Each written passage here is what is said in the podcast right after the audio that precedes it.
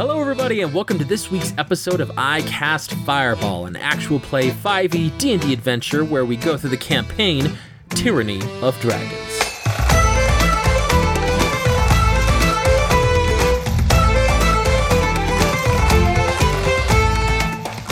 Here on this bonus episode of I Cast Fireball, we call this Word of Recall, where we reflect on some of the recent episodes and some of the recent interactions we've had amongst ourselves as players, but also amongst um, our characters as they grow, develop, and explore new traits that they have. So, as always, though, around the table, I'm joined by Mickey, who plays Malamara.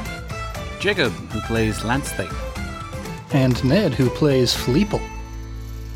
Or Apel, if you've listened to the most recent episode, but we'll get to that. I'm jumping ahead there. Hey. Everybody, we just got through a massive arc of us infiltrating, going into, and exploring the caves of the Cult of the Dragon. Yeah, yeah, yeah, yeah. That was, uh, not only did you, that was this part two of the Cult of the Dragon, so to speak, where you had to go back but this was your first big decision to go back without trying to rescue people. I mean, the the, the initial motivation was to go save Ardina's father, was to go help these prisoners, but this time it was strictly a reconnaissance mission. Um, it was strictly to find out what was going on here. So we know the big motivation with Fleeple mm-hmm. was to get rid of to to see to it that all the spawn of Tiamat or all Tiathar are dealt with. And this this cult, there's no question that there's some intense evil in this cult here. And I don't know if we've answered this question entirely yet, but what was everybody's motivation to go back to these caves to find this evidence that Leosin had charged you all to do? Caldera Part 2, this time it's personal. Um, uh, I would say uh, for for Lance, Lance hit a point. Um, because he went with them specifically because the first time, because of um, Ardina and her father, and I'm and there was a promise made, and he's like, I don't want to break promises, especially to a kid, and. But then the second time he started to realize, I think through that whole series of events in the camp, that these people, their one life before I met these two others was pretty terrible. Uh, the only other companionship I had was a bodyguard who shall not be named. Uh, Does he even have a name at this point? Because you can't remember his name. Because I can't remember. Yeah, I keep. Did he even did exist? He even, was he even a thing? Maybe he's gonna. I don't know. uh, but and so Lance kind of realized life before where I was trying to stick it alone and just hire somebody to possibly travel with or protect me did not work out very well. This, even though it's crazy and chaotic and everything that my intuition says this is the wrong way to do it, it's actually been the better way, even though it would have never made sense to Lance. So he kind of at the at the invitation to go back, he realized my life is is the way I wanted it to be with these people. And so, even though I think that this is going to maybe screw me in the end, it's better than what I had before. And he's actually starting to to to like these people. He's starting to like Fleeple. He's starting to respect Mal. An important distinction. Us knowing that Mal and Lance have that brother sister relationship yes, going he's on. starting to appreciate both people, both of these people's characteristics, and realizing that they're actually making me do things that even though I think are risky, they're actually feeling worthwhile. And so that's for Lance why he decided to go back. That's interesting how you put it. Uh, you said uh, your initial intention of having that bodyguard, you wanted to live a certain way and you wanted to have a certain life, and you felt you could achieve that almost being solitary with with this one bodyguard, but instead you are finding that your that Lance's life and his goals are being achieved crazy enough with these chaotic people, with these people who have a purpose and who have a Uh, well, drive. and I would even say maybe not his initial purposes or his initial plans. Uh, he was very much a lay low kind of person. He still is, but he was very much a lay low kind of person. Don't attract the crowd. And even though he might have been somewhat succeeding in that, besides the bodyguard co-op ruining everything, um, there was he, he realized after a time traveling with Fleeple and Malamara that oh, I'm feeling fulfilled and actually like feeling like I'm accomplishing things. And even though Ah. even though the way I was living before I think is the safest way, it's not there was no purpose. There was no Mhm. fulfillment. And so he's starting to and he, he will still continue to have this kind of pull on him of you need to be safe, but I want to feel like I'm doing something worth something. Awesome. And I think I think that's definitely been showing too with how Lance has been interacting with Fleeple and caring for everybody here. And and Mal, I, would you say that similar that's a similar thought process or feelings that Mal has going along with Fleeple, um, or going back to the Caldera, Caldera Two, so to speak? Yeah, I think that idea of being a part of something and a part of a pack. I think right now they're still kind of in their early stages of learning to trust each other and learning to work together. That she's just kind of hitched her wagon to Fleeple and just going along for the ride. Fleeple, Fleeple got a thing from Leosin and he's like, "We're going back," and I'm like, "Cool, let's go." Fleeple's the glue. hmm Well, and it makes more sense too with Mal. You know, you sharing you being from the spine of the world, you sharing um, a little bit, you know, being from a tribe as well, and this being like the, this community and this sort of like camaraderie being something that I'm. Uh, it seems Mal is attaching to herself to as well. Very much so. One thing that I'm kind of wondering now with all of this is this idea of Fleeple being kind of the driving force behind a lot of what happened here. Uh, Fleeple's faith is a huge part of that, and it's taken him on a lot of ups and downs, and his faith itself has gone on a lot of ups and downs as well. From Right. like some very heavy zealotry right at the very beginning to some pretty heavy doubt. And I'm interested to hear maybe what Mal and Lance feel about this sort of faith journey that Fleeple's going on and how this is directing so much of their journey here. Hmm. Interesting. Yeah, and maybe to add to that question is since I feel like it's kind of related, like how do they feel about faith, or how do they feel about either Fleeple's faith journey itself, or what what feelings is it bringing up in them regarding their own faith? Well, I'm sure Jake's answer will be longer than mine. So, um, because we've had some really cool interactions with. What does With Lance- that mean? Well, we had a lot of cool interactions with Lance Thalen. I know. I know. I'm just totally teasing. That's true. interactions, whereas um, I I feel like Malamar hasn't been a part of those conversations as much. Mhm. Um, and so at this point, that's just taken as me as a player has taken a back seat, and I've uh, I like that it's kind of playing out between Lance Leyland and Fleeple, and that they kind of get a spotlight or like Mhm. their characters are connecting over that point. Do you feel that Mal has uh do you feel like that Mal has a lot to contribute regarding uh, this faith crisis or this journey of faith?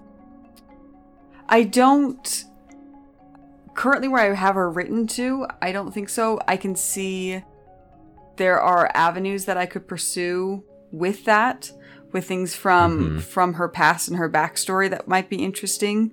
But where she's at right now, I don't think that she didn't really have it growing up, and it's just not on the forefront. It's just kind of, I guess that's Fleeple's thing. But if Lance Thalen obviously starting to kind of get into it and starting to question it, that could also be a, a point that brings up with Malamar as well. Interesting. Jacob, any thoughts?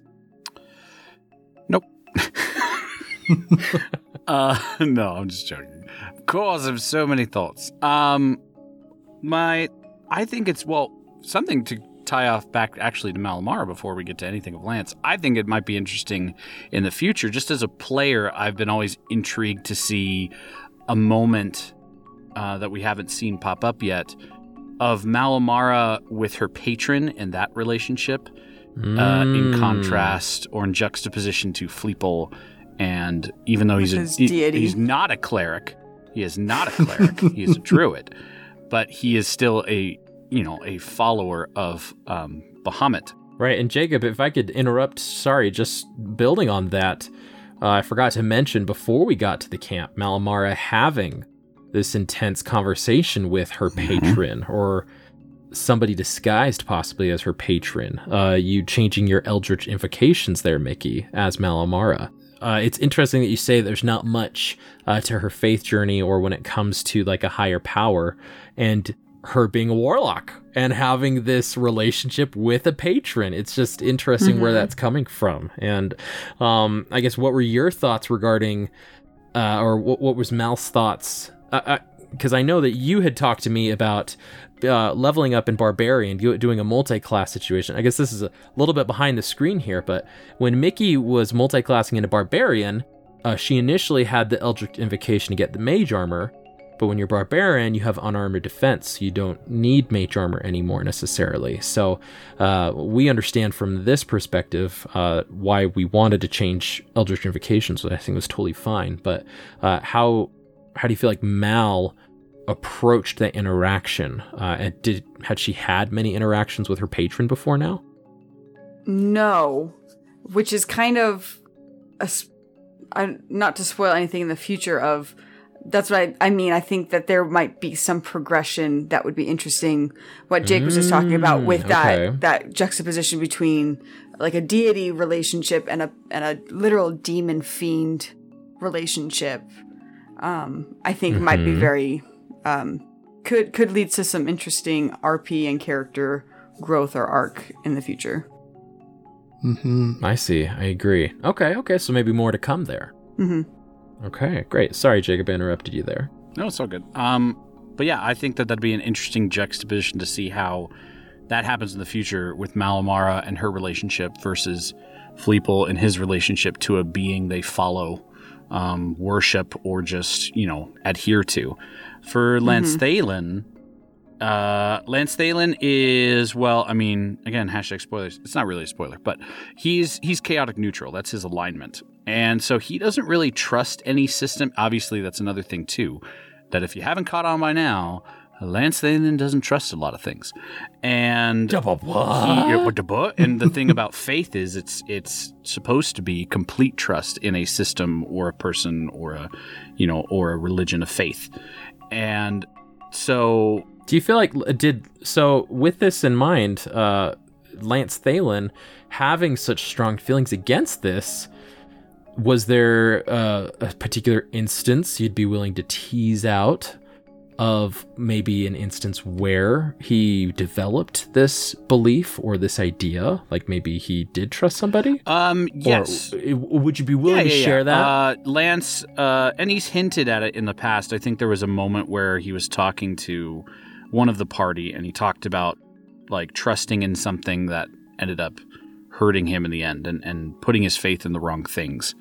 And so, yes, there is instances of his past where he has he has trusted in uh, a person or a system that really, really hurt him, and that's where he comes from, and that's where a lot of his uh, backstory will further be explored. Is is this betrayal that he feels? Um, now, with that said, though, it's not like he's against what Fleeple's doing. He's chaotic neutral. It's very much like a live and let live situation kind of thing. Like as long as your faith in your system is not imposing upon another person's uh, wanting to live, wanting to be them, you know, follow their own path, then he's fine with it. The thing I think that pops up is it in the cave? It, it, I think it's in the cave where he talks to Fleeple. I forgot the exact instance where he talks to Fleeple about it, but he talks to Fleeple about how he's seen systems that have been purported to be good end up doing terrible things, but they're good, so they're excused for it. And he thinks that's very hypocritical. Whereas bad systems like, um, you know, are just prescribed as bad and, and they're just pushed to the side. And it, it, it is in the cave because we talk about the dragons and their metallicness. And he says, well, all dragons, no matter what color they are, because the metallic dragons are always the evil dragons, which is very true. It's very connected to D and D lore. But he said, well, all dragons though have an element of pride to them. So, is there really such a distinctness to them? And, and again, this is in Lance Thalen's mind because he doesn't have a lot of experience with dragons either. Like, is there such a distinct difference between these chromatic versus metallic dragons. If or is it chromatic? Sorry, which one's the bad one? I, It's chromatic. I is was I was gonna Metallic's uh, the good one. Metallic's here, the good one. yeah, chromatic's the bad one. But he, in Lance Thalen's mind, he's like, well, they're all doing things based on pride and based on, well, I'm right and this is the right system. And so he's distrustful of the whole thing. Like Bahamut, for instance, he's like, he must be a good guy because Fleeple seems like a really good guy. But I don't know if it's just all purity and good intent. There might be, especially maybe not even in the deity themselves, but in the followers, sometimes the followers can get a little sidetracked or zealous. And I think that's where Lance specifically pointed out to Fleeple, like becoming a zealot and just fully invested in the faith and trying to destroy everything that's against it might lead you down the path you are trying to destroy, even. So he doesn't say it in those words, but that's kind of what Lance's thought was. And I don't know. In that conversation, I don't know if Ned recalls. I, I, I just think it'd be interesting to see from Ned's perspective, because Ned, you said Fleeple has kind of gone through some challenges of faith, I assume, in encountering some of these things in conversations. hmm How has Fleeple kind of evolved in faith? Yeah, so Fleeple, the way that I've portrayed him is kind of a function of the fact that his alignment is true neutral. And I really enjoy playing characters that are true neutral because it's a very interesting alignment to try and figure out how to make it work. And in Fleeple's case, I think it manifests in a lot of unsurety and a lot of inexperience and some naivete Mhm. That he has these like he went through his entire life living to be a greedy spawn of the dragon queen suddenly has this massive moment that kind of validates the fact that he didn't like that. And so he goes whole hog in this direction. And he Mhm. went from essentially a black place to a white place and now is suddenly realizing hey the world is a gray place. And that's interesting to try and navigate. And so i think there's kind of a lot of vacillation in the way that i've been characterizing fleeple. He goes from one extreme to the other and it's kind of like you know there's those springs that you put on the floorboard to like stop the door as it's opening and when you flick one of Mhm. those it vibrates back and forth and then slowly it comes to the center and i think that's kind Yeah. of the journey that fleeple's going on Yeah, I, I not only do I like that analogy, but I mean we've seen Fleeple um, go back and forth so drastically, you know, and him sharing a little bit about his backstory. I mean, pretty severely taking a hard 180 from what he was raised and what he was born with. So um, it, it would it would make sense to me why there would be a little bit of a um, n- now that you're in the proving grounds area, so to speak, you're actually being presented with challenges and you're on a holy quest or you're on a mission of your choosing or you feel drawn to this mission, sort of finding that true neutral balance as you described, Ned. That's that's interesting, Mhm. yeah.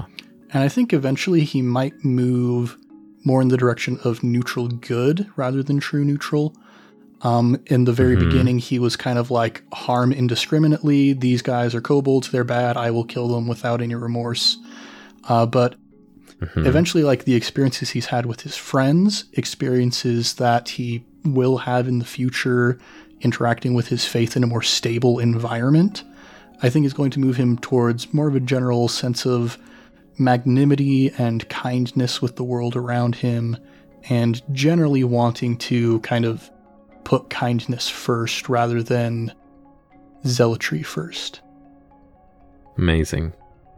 Well, let's sort of uh, jump ahead a little bit in our journey into the cave. Um, we had a couple interactions near the entrance of the cave. One of the biggest ones, um, first off, the cleverest ones that I didn't see coming as the dungeon master is having a find familiar try to map the entire cave complex for you. for a whole episode. Um, so well, well done there, Mickey. well done. Um, it's the it's the simplest things that flabbergast the dungeon master, and that was one of them for me. So, but in in that, finding out that Mondath was not only in the cave but smack dab right in the entrance, uh, just behind twelve to fourteen guards at the time. Imagine if we just like stumbled into that room.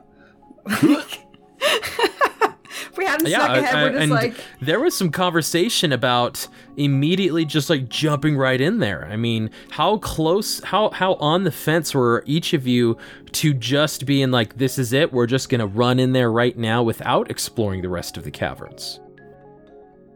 Uh, for me, uh, not a lot. I wanted to explore the whole thing.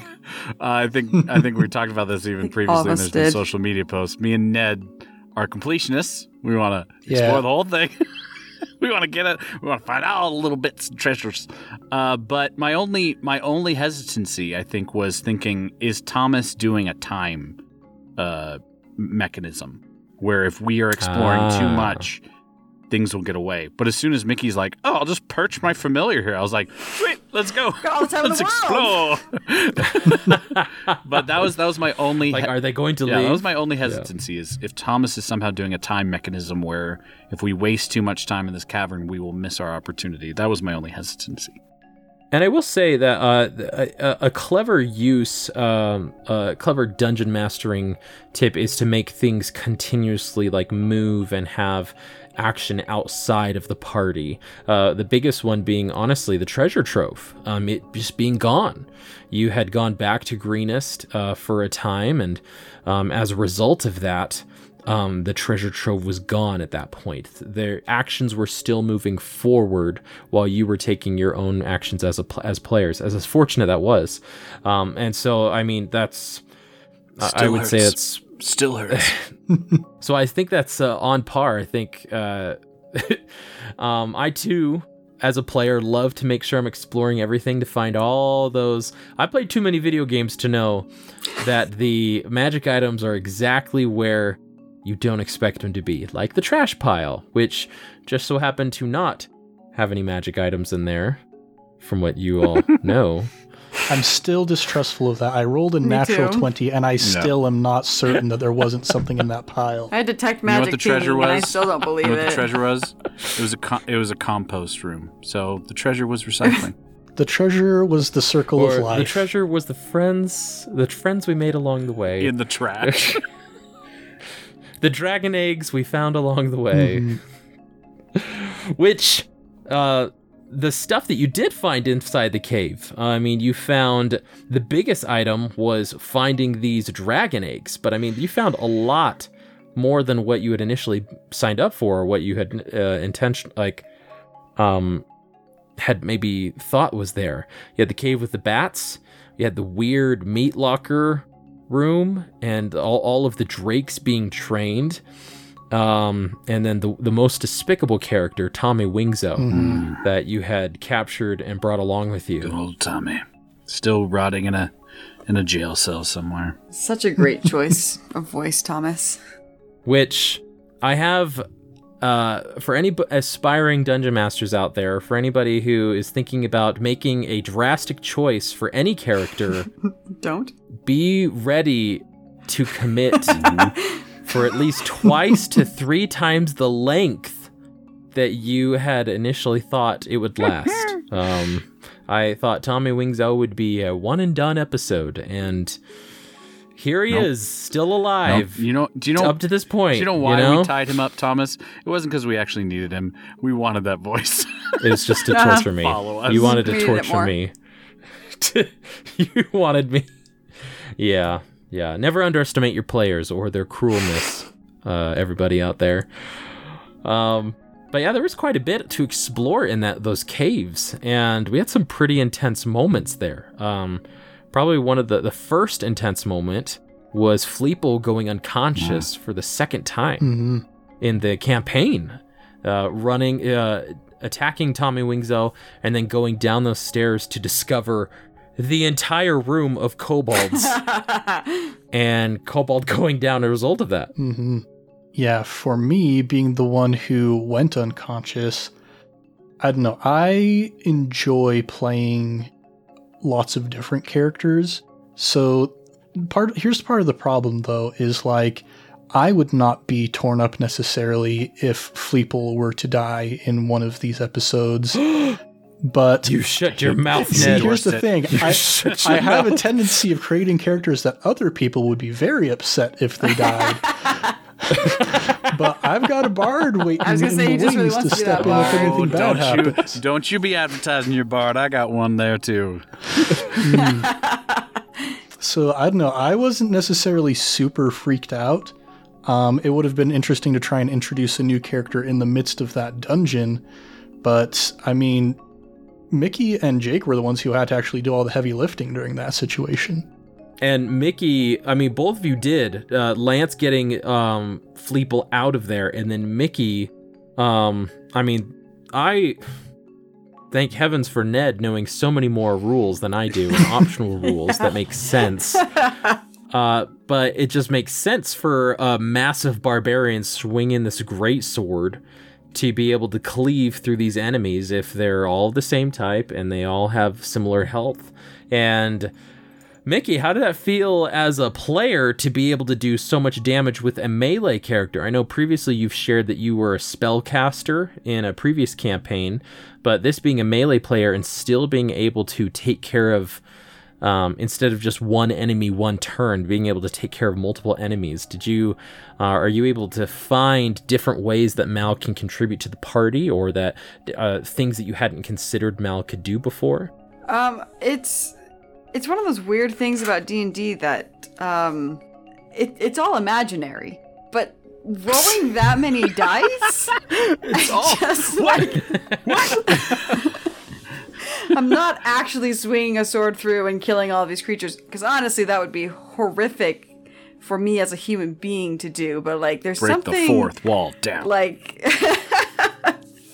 I don't know, primal. I don't know, like that's like ah, I swing my sword and I kill all these things and just like decimating that room full of people. And for some reason, we keep doing Mal taking on like 9, 10, 11 people, and then Fleeple and Lance having one person that they're dealing with.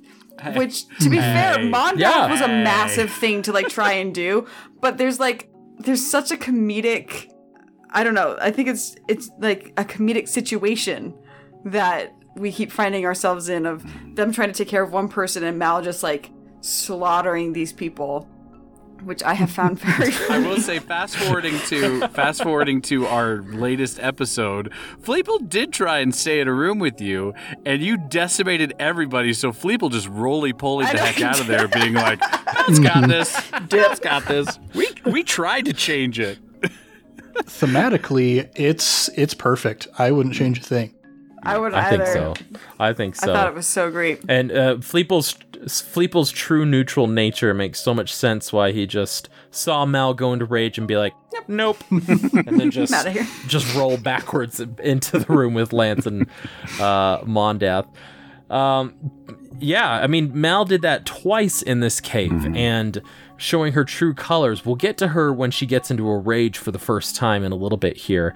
Um, but speaking of barbarians, uh, we came across uh, Lena and An, Mm. where we had an interesting. It was an encounter which started as a combat encounter, but then switched into somewhat of this social encounter, with uh, Mal being coming being announced as the Dragon Slayer, right?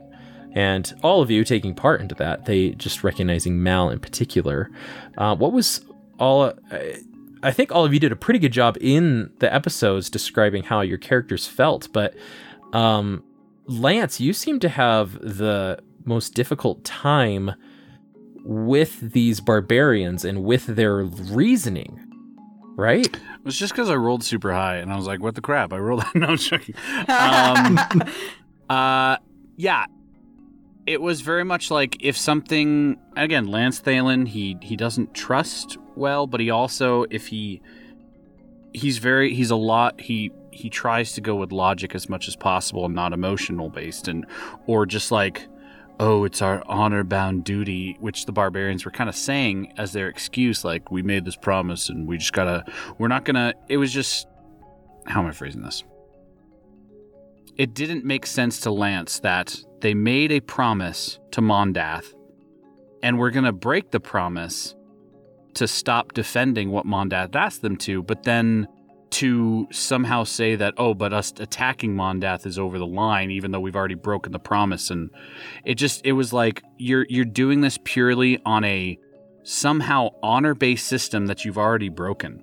So Mhm. why are you being a hypocrite? And again, like we pointed out, Lance is hypocritical himself, but it is something that I think is a is a big character flaw of his, but he also resents it when he sees it in other people. Maybe it's because he resents himself having it.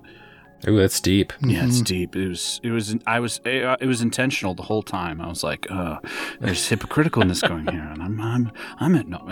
but I, it's it's fun how the story it's fun how the story plays out that way because yeah, that's what Lance was thinking during that moment. Is this is hypocritical, and you're not you're not you're not doing the logical thing. Yeah, I don't know. I, I stepped in to like assist Lance with the argument, but the whole time I couldn't stop myself from thinking, you know, Thomas bounced an encounter for three players to fight against 12 angry cultists and a woman who was going to turn into a dragon. He can't just let us take two barbarians in with us and mess up his balance. He could he he could he could have sprinkled some some people we didn't notice, some hiders. Oh, these five people were under a rug that Under you didn't know about. Layer action. What? Well- it's a layer. Layer action people just like pop up. That's an interesting point because I did actually, um, for this, just uh, t- I to give you a little bit of context, I thought that uh, encounter was over um your current skill level. Like it would be a very difficult uh conflict. It would be a di- very difficult battle for with Mondath and the twelve So why didn't you level stuff. us up? huh? so huh? uh, why did you? Did you? maybe I'm just cruel. oh, it's always a DM. That's a that's a DM trait you have to have. And so there there was a, a possibility of the barbarians actually joining your side to battle. Um, it would have required a couple of uh, not only the persuasion roll that both of you helped out with, but um, it was actually mainly geared towards Mal. Um, Malamara, uh, since they were so, they had like this devoted feature to Langdorosa previously, and now that devotion, without any of you realizing it, uh, without them telling you, immediately went to Mal. Um, if there had been like some strong or uh, persuasive arguments uh, from Mal specifically, and uh, to kind of describe or even an order, you know, an intimidation, like to try and get them to do it even against their will, uh, there would have been a strong possibility that they would have joined your side. Um, but that leads me to my next question. Mickey, uh, Mal being very honor bound and recognizing their own agency and stuff, do you feel that um, knowing that how powerful Mondath was, and uh, would you would you have changed how you uh, how intent you were in to try and get them to help you in that final battle or follow along with you? I think from Mal's perspective, uh, the reason I kind of just let it go was that um, uncomfortableness of being revered, of like all of a sudden Mhm. not like knowing what to do with that kind of flustered her. And then I really liked that Lance was having those kind of emotion, like that. Um, what's the word? Just like Turmoil? yeah, sure. That in that internal turmoil, and so just kind of letting him have that moment to have that internal tur- turmoil. But I think that's why I didn't pursue it or try and get like really try and get the barbarians to come was because she was just so like awkward. Of oh, all of a sudden, so much of her life has been, um, she was always the odd one out. She was always feared, hated. You know, whatever, like all negative things having to do with her race and what we would say her class growing up. And then to have all of a sudden somebody be like, oh, like revere her, you are the Dragon Slayer was very weird for her. And so I just took that more as a overwhelmed. I didn't know what to do with it. And so then when Lance and Fleet Right. were like, you guys should come. And she's like, yeah. And it didn't work. It was just like, darn. she didn't know what to do with it. Um, I mean, I, I love the way that the Mondath battle turned out. Now I know I should probably push a little harder. Maybe that would take, make the difference. Well, I thought that brought an interesting uh, aspect for Malamar, uh, Malamar that I, as the dungeon master, wasn't aware of as well. Her timidity in like leadership, or her timidity regarding uh, um, accolades and honor, you know like honor being thrust upon her uh, that was a left turn for me as the dungeon master which i found very intriguing so i thought that whole social encounter was uh, very satisfying for me to kind of see how every single one of you played out and there's always a little bit of well, yes, I built an encounter a certain way, and you know, if you bring too many allies, but, uh, but there's always the possibility to bring allies, um, and and it's just interesting to see how each of you, uh, finally are, uh, each of your characters are finally starting to like come into their own or discover these insecurities they have. Um, so yeah, it, it was just a very fun moment for me uh, to kind of take a back seat back and take a look at all of that. To build on our characters coming into their own, Fleeple, you were given the charge to carry these three black dragon eggs. You described in the episode how vast Fleeple is discovering this network is, is uh, of the cult of the dragon is becoming. What are some of the things that Fleeple's thinking right now? What are some of the like describe to us kind of what Fleeple is going through right now, having made this discovery and starting to connect these dots. Yeah, Fleeple's experience is not too dissimilar from, I guess, any person's experience as they start delving into the lore of dragons in D and D, where it starts out and it's like, oh yeah, these are the cool big lizards that we fight at the end of the campaign, and it makes for a really cinematic climax to this journey that our characters are going on. But especially like Which is true. if you start reading into Fizban's Treasury of Dragons, for example, that just came out recently, you start realizing, oh, wait, dragons are like the reason the world exists. mm-hmm. There's a lot of depth, and these creatures are so intrinsically connected with the world and the magic that it is imbued with. And Fleeple obviously doesn't know a lot of this stuff about dragons and their connection with all of this grand cosmic stuff. But when you're faced with something that is so much bigger than you, it's hard not to be kind of reverential to that in a way. And so Right. I was kind of surprised myself listening back to it, the way that Fleeple treated this almost like Frodo taking the ring, this burden of carrying these dragon eggs, where it's like, yeah, these things are evil. And at the very beginning of the campaign, Fleeple might have just looked at those and been like, okay, time to smash these eggs. But there is a sense of like, this is much bigger than myself, and I can't just go in mucking stuff up and acting on my own whims when there's bigger things at stake. Right. Yeah, absolutely. Um, anybody interested in the lore of the dragons, um, we'll get into a lot of it, obviously, in this campaign of Tyranny of Dragons. But if you don't want spoilers into uh, aspects of this campaign, uh, the Fizban's Treasury of Dragons is an excellent resource for you to get your fix on chromatic, metallic, and Gem dragons. gem gem dragons, gem dragons as well. So Mm-hmm. Maybe Lance would be into those. They're neutral. there you go, there you go. It's just, just, just him, and- just him and a bunch of gem dragons talking about the what ifs of the world. Hmm, yeah, well, what if, what if feels you right. considered this way? Uh, go and leave a comment uh, on our podcast if you want to see a bonus episode with just Lance and a bunch of gem dragons talking about what ifs. Wear, wearing Oh, dinner robes and, and drinking wine, talking about talking about what ifs. Oh boy, that's so boring. That'd be so boring. well, moving past this fireside chat, um, we brought us to the main conflict with Mondath, with Tommy Wingzo still tied up behind you oh, guys. Oh wait, I have a quick question. I have a quick oh, question. yeah, go ahead, go ahead, Jacob. How many times were you in our sneak rolls just like, dang it, because we never rolled to initiate those stirges? Oh my gosh, How surprising was that for a DM? seriously. Casual. I was like, okay, well, they, so t- point of order, I was re-listening some of the episodes. So they were bats, but underneath the bats there were stirges mixed in amongst the bats as well. So uh, when I said it was bats, it was truly bats, but they're um, uh, because you guys had stealth so many times, I didn't want you to be like Thomas just threw a bunch of stirges in there just cause, which is why I had Tommy Wingzo be like, "Aha, the stirges have not gotten you. Oh my goodness." Um, That accent. We need to we need to find Tommy Wingzo again. Bring him back somehow in this game. I need to like trap him in a soul gonna- gem. well, it's every it's every winged kobold. That is true. Every winged kobold has that voice. it could be a, a regional thing, though. You don't know.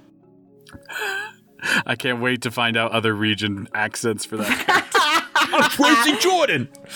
Um, Jordan. Oh my gosh. Oh, the future. That's actually really great, Tracy the Jordan. The future is bright for winged kobolds. oh yeah, but uh, yeah, I didn't want you all to feel like you got the rug swept out underneath you, especially after going through that room so many times.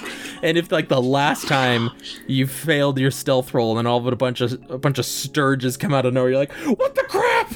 Where'd these come from? But yeah, it, after the fourth time, I was like, okay, well, they deserve to know. it's it's They it's kind of crazy at this deserve- point. But yeah, leaving Tommy Wingzo behind, you got you all decided to enact your plan to go into Mondath's lair, um, which with Zaza, uh, I've I've this is my second warning of the night, which is the same warning as the first one. When you make a on the spot decision for a voice, be ready to commit to it for five times as longer than what you initially thought. I didn't expect Zaza to say an imp, so but here we are uh, using the Rest the same campaign. voice for for oh, just the rest of the campaign.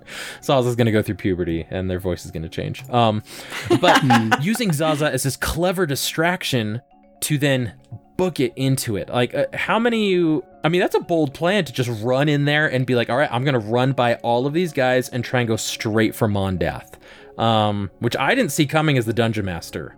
Uh, how? What were each of your thoughts? Like, you all committed to this, obviously, but when it came to like the amount of success that you would have with this plan where where were you all on a scale of like 1 to 1 to 10 like did you feel like that was the best plan or was it the best plan you could come up with or like what complications did you th- could you foresee occurring from that Man, I was just like, they're actually going with this. This, this is, we're gonna do this. okay okay I had a very okay. similar feeling, yeah. I thought it was the best plan that we had. Like it's either it because it was the death funnel. That was the idea, at least. It did not turn out that way because who knew the death funnel would be turned into the death the friends we made along the way. exactly. um, but it was a good plan. Like, okay, it's a way to limit how many can interact with us and to, to pick them off if, if that's the way it goes down. Otherwise, we're fighting in this huge room with all these cultists, and then Mondath could do any number of things in the other room once they start hearing all the commotion. So I thought it was a great plan. It was just can Lance get there in time? Mhm. And then can we get either Malamara or Fleeple to get into that to plug the hole to start the funnel process? Uh, that that was the only worry is somehow we would roll terrible in initiative, or somehow it just wouldn't work. But it did work in a very different way, though. Yes. Mhm. And uh, I actually, when you presented that plan uh, right at the beginning of the entrance to the cave in like the first episode, you're like, what if we just do this? Mid session, I thought to myself, my gosh, that could What if work. they do that? That could totally work. like, They broke the game. Uh, oh my goodness. just my uh, doing all the mouth math calculations in my mind and just being like, oh my goodness, they, that, that could actually work if they just book it into there, get to Mondath, and just lay waste to these people, which um, it's, it's eventually how it, how it ended up, and it was so great. And um, I just want to call out Jacob. Thank you for being so willing to roll roll with my dungeon mastering rulings in the moment when it goes completely against what you had initially thought your character could do and thought what your plan was. Oh, And- the the sneak attack stuff. Yeah, I think Yeah. I- if I had anything to do over, I think it would be I would run in and I would have stopped right before the entrance of Mondath Cavern and try and like To hide. and shoot. But Mhm. it just didn't play out that way and you know what? I'm still kicking it, barely, but I'm still kicking it. Um, Two you health know, points. You just you got to roll with the punches. I just I I think I I was more just like wanting to know like what the mechanics were of it, so I could like Mhm. know in the future what to plan on. It was it was less of me being like, ah, Thomas, stop me, and it was more like, oh, I didn't know the mechanics of this. I got to learn those more. Right. Um, which is one reason, one big reason that I'm glad we're all playing a pretty new class to each of us. I feel like every single one of us has a new class that we approached in this campaign, and it's allowing us and you listeners, I hope you're able to see and come along this journey with us as we are discovering these new mechanics, as Ned is gleaning this information he gets from all these books um, for optional rules that just make sense as we throw them in there and um, make it more satisfying with a three player party. Because three players is traditionally one less than what you have in a normal typically d&d party. So um, it helps i think even things out but ultimately just have us more fun as well. As malamar was able to literally cleave through the entire room with her new rage damage. Now fleeple you were the one to see malamara in her transformation hmm as she first enacted her rage. First off, did the arms of Hadar destroyed six people with your help? I mean, doing the um, thunder wave, but then her going into a rage. What was your thought seeing her go through this like physical transformation, and then we'll go to Mal as well, actually having gone through this physical transformation. Yeah, I believe I mentioned in one of our previous recall episodes the sort of general direction of Fleeple's feelings towards Lance and towards Mal. And with Mal sort of starting to realize there's stuff going on here that we're probably going to have to deal with eventually. But Fleeple just, on the whole, is pretty non confrontational with the people that he cares about. And he has his own journey. He is not immune from having baggage in the past, even though he's already shared all of it with his friends. Um, but yeah, he. It's the kind of thing where he's like, we're going to have to talk about this eventually, but there are bigger fish to fry right now. I'm going to focus on killing this dragon lady that's killing my friend, and I'll let Mal focus on killing everybody else. yeah, and it's interesting you bring up. I mean, with everything you've talked about, Fleeple coming back from his own journey, being um, part of this evil uh, that he's now trying to not become anymore. It, it, being able to see Mal go down this seemingly evil or just vicious path. Uh, yeah, we'll have to see where this plays out. But Mal finally going and and Mickey as well, finally going into a rage were you let's talk mickey first did you did you expect that sort of uh, transformation to occur with mal as you went to a rage because traditionally rage uh, doesn't necessarily change your appearance and change your person but um, in this case uh, it did like what, what were you was that surprising to you as a player It. One of my favorite things about playing with you, Thomas, is that you're so good at taking the feedback that we have as players or like the ideas that we have as players and then putting them into the game in unexpected ways. So once I had decided to multi class, Thomas, you and I had a discussion about what that was going to mean for Malamara. And one of the things that I had initially kind of talked about was, well, what if there is a um, kind of a a difference between Mal when she's raging and Mal when she's not, especially because we've been dealing. I wanted to explore more of this idea of Mal believing that she is human and kind of pushing off that half orc or the orc side of her and that conflict that that creates when you're trying to deny like part of you. And so we're like, well, what if we use rage to kind of show that difference? That that rage is is much more orc like, whereas her normal self is trying to be human. And so that was like, we talked about it at length and we had some ideas. And so I was like, yeah, I feel really interesting about that. And then to hear you like describe it is such a different experience to be like, oh, that was like, that was both what I thought was going to happen and totally different than what I thought was going to happen. And it's so exciting to like hear your character like come to life through the voice of a dungeon master or your ideas come to life through a dungeon master in ways that you hadn't expected. And so I was very happy with it. I really liked the physical transformation and I am excited to explore more of that as we continue on in the the campaign because the rage will become very central to Malamar's character arc. Right, and Mickey's very kind, um, uh, but she came up with most of that during those conversations that we had. So, um, if anything, uh, I was just regurgitating what Mickey had told me previously. So, uh, her own imagination is what fostered these amazing moments uh, off screen here, um, which I, I find the most satisfying being able to bring what you as the players have described previously to me, but maybe you've forgotten, or uh, even if you didn't forget, just bringing it forth in in the right moment or a, or a climatic moment here, um, and being able to pursue that. So um, I would say props goes to Mickey for that whole sequence and her whole character transformation there.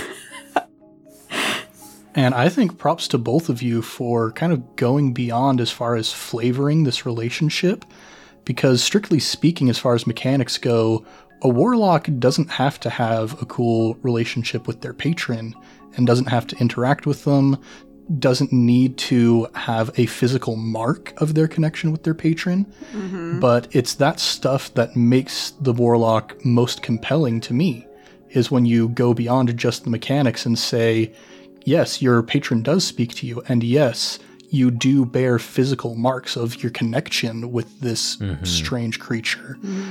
And especially for a podcast where other people are listening to it and getting that extra description, I think it's a great extra kick to the story. Oh, yeah, absolutely. And I, I would have to um, give props to Mickey uh, for her entire uh, backstory that she got to help describe her relationship with her patron. I think you've shared that in your previous Meet and Geek episode there. So uh, go listen to that episode if you wanted to hear more about that. But also just like other actual play podcasts where they have warlocks. Uh, biggest one in particular is Critical Role um, with uh, Travis Willingham, his character Fjord when he was a warlock and their relationship and just the constant battle and um, the visualization that he had to satisfy or to uh, keep growing in power with his patron as well. Um, because you're right, the warlock doesn't have to be. Uh, it, it, can kind of be very boring if you treat it that way, to where it's like, oh yeah, I've got these magic, and it just comes from a person I shook hands with in a pub, you know, like uh, or, but. It, it, I feel like it's more satisfying with how Mickey has approached it to truly delve in and truly be like, nope, our lives are intertwined. And how those lives are intertwined, it'll be interesting to see how that comes out in the podcast. We're running short on time here, but let's talk about Mondath herself.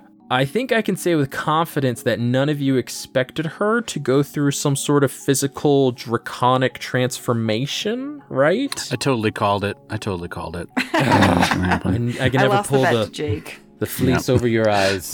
Hey, me and those gem dragons were just sitting there, and we. what if Mondath? My true neutral status here. um, yeah, that was a pretty intense battle, and it's yeah. you can it is not it is not lost on anybody who listens to the episode how excited I was to be a dungeon master during that battle. Uh, it was just exhilarating from my end as well, and it seemed like it was from all of your your perspectives as well. But what was the biggest surprise other than the transformation in that battle itself? For me, I think it was you know, I'm very mechanically minded and really love getting a peek behind the screen, but you told us afterward that you completely homebrewed that stat block for Mondath, mm-hmm. right? I did. That didn't make into the episode, but I um Mondath, uh, she has a stat block, but when it come to the when it came to the draconic transformation, uh, that was all homebrewed uh, to help bump up the difficulty level for each of you and to help describe a little bit more of the flavor of uh, how I want Tyranny of Dragons to go and how I think would be more satisfying. So, yeah, that was uh that was my first big uh dipping my t- big toe into the uh, lake of homebrew there, so to speak. Never having homebrewed a world or done like stats or uh, NPC stats to that degree, and so um uh it was quite exciting to see how it, it all of you um stacked up against it and how how it all shook out there. Yeah, there's a giddiness for me involved with knowing that something you're experiencing in a game is just for that game Mm-hmm. and that it's never been done before, probably will never be done again. Uh, it's a special moment. Yeah. Uh, to go along with that, when I said that the, she had some legendary actions, what were some of your thoughts? Oh boy. I, I was waiting for the layer actions to show up next. Not quite layer actions, not quite. You were only fourth Not level at the time, so. Hey, Yeah, man. we man, could take on anything, baby. I guess if there's a way that if if I might take a moment to insert a bit of Crunch Squad into Oh, this word of yes. recall, there's a progression of Both went for that. Sorry, go ahead. there, there's a progression of how monster stat blocks get bigger and badder because there's only so much you can do as far as okay it has higher armor class it has more hit points it can cast more spells blah blah blah and eventually you start to run to things like legendary actions. It can act outside of its own turn. You've got legendary resistances. It can just succeed on saving throws whenever it wants uh, as long as it has those left. And so seeing these bigger abilities start to creep in, and like Jake said, eventually we get into lair actions and whatnot, that's just a sign of things are getting real. Things are getting bigger in a really like concrete and numeric way. So for me, getting to see that we were finally fighting against an enemy that had legendary actions and legendary resistances, it was kind of like we're getting there. This is this mm-hmm. is big stuff. Yeah, you're not you're not just fighting goblins in a forest anymore or kobolds amongst the streets. Like this is this is the big cheese here. This is a mini boss, so to speak, or or the actual boss at the end of the dungeon. Uh, and it was it was very fun uh, when I was.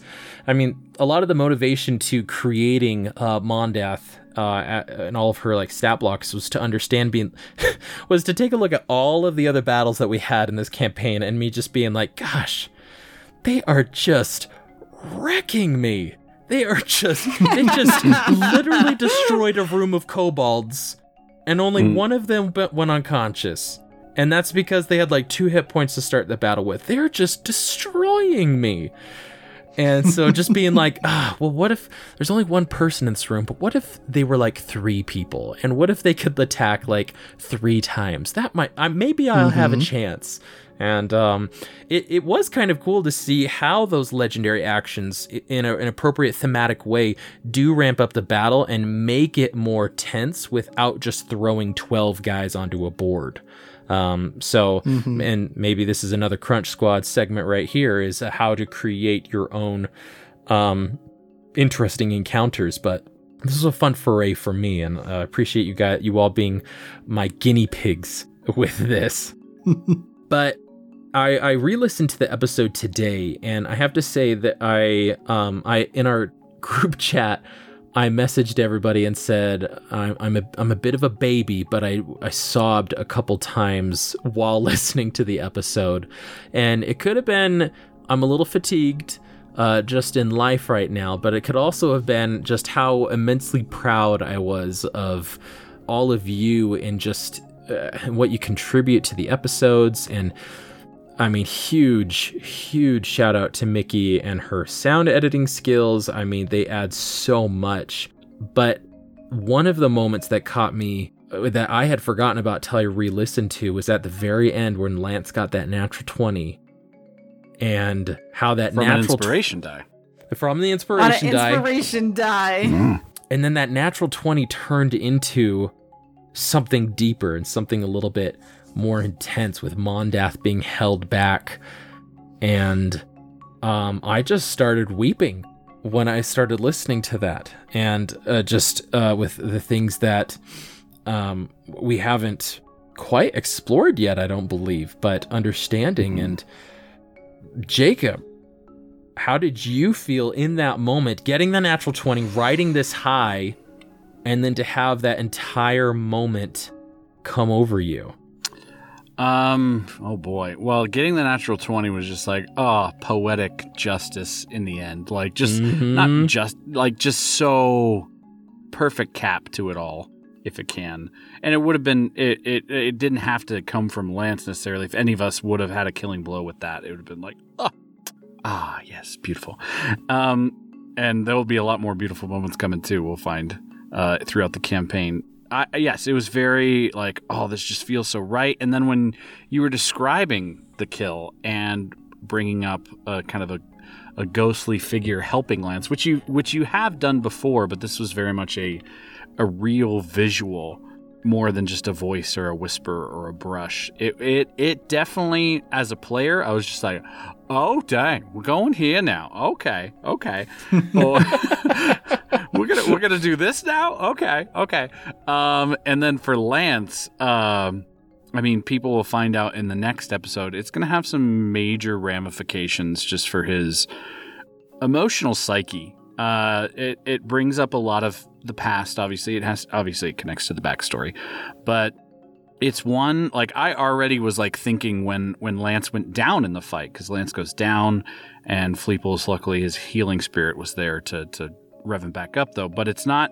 It's definitely not Lance's first experience with being close to death, and so it was already like this is gonna have some ramifications afterwards. But then to see that as well, it's definitely it's going to bring some things up because Lance doesn't necessarily know what's going on. He doesn't understand.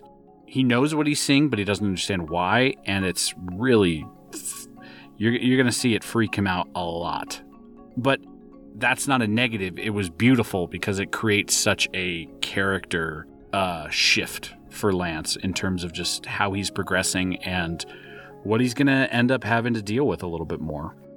So, for more emotional trauma, join us next week on I Cast Fireball's story episode to see the ramifications from Lance, from Fleeple, and from Malamara. I mean, I feel like we all have some sort of emotional trauma that we have to immediately deal with as soon as this mm-hmm. battle is over with. So there's mm-hmm. there's more to mm-hmm. come for sure. I mean, you're you're literally not more. out of the cave yet. You're not out of the woods yet. Hmm And another thing I'm excited to see moving forward, we made the connection earlier about the juxtaposition between Fleeple's deity and Mal's patron, but we're not the only two who have somebody on the other side of our That's true. powers. I'm just now realizing. That's very true. Uh huh. All Yeah. fun stuff that we're gonna have to find out in future episodes. And oh, everybody, thanks, thank you so much for joining. All my players, Mickey, Jacob, Ned, thanks for joining for this, and all of you listeners, thank you for joining us on this bonus episode of I Cast Fireball.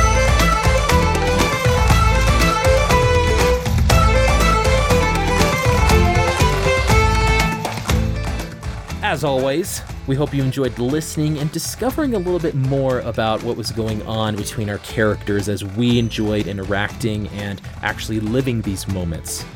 Uh, if you like what you're hearing and you like what we're doing, please leave us a five star review on your podcast service of choice. It really helps us out. It lets us know that you like this content and uh, encourages us to keep going, encourages us to keep our story moving forward.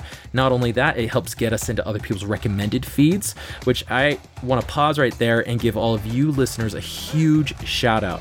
As of right now, we are on track to hit over 1,000 downloads for the month of January alone, which would be the Yeah, biggest yeah. amount of downloads we've had in a single month ever.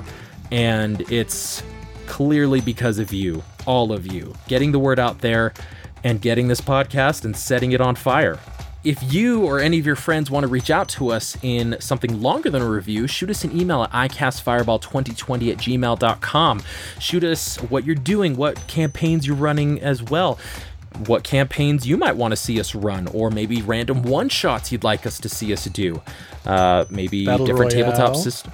Ba- I mean, there's always the battle royale we can harken back to, but do you want to see us do any other tabletop systems? You can either have the hashtag ICastFireball or shoot us an email. We just would love to hear from you, see any character art you've got out there, and just really wanting to shout those people out who are supporting us so much. Speaking of supporting people that we love so much, we're giving a shout out to our sister podcast, Improv Tabletop, where Ned here takes the turn as the game master, both using the Fate Accelerated and the Avatar Legends tabletop system. Both of these tabletop systems being vastly different, but both with an emphasis on improv and intense role playing. If you're a fan of Avatar The Last Airbender, which I really, really hope you are because it is a phenomenal show, you will love diving into their ongoing campaign they have over there. And if you're a fan of just exploring wacky mashup worlds with improv being the big focus, you'll love their Fate Accelerated system they've got over there as well. So give them a shout out and a five star review as well. Let them know that you like what they're doing. Don't forget to subscribe, like, and share with all of your friends and fellow wacky adventurers. But until next time, I'm Thomas, your dungeon master, and around the table we've got. I'm Mickey, and I play Malamara. Jacob, and I play Lance Thalen. And Ned, and I play Fleeple. Let's keep that fire going, and we'll see you all next time.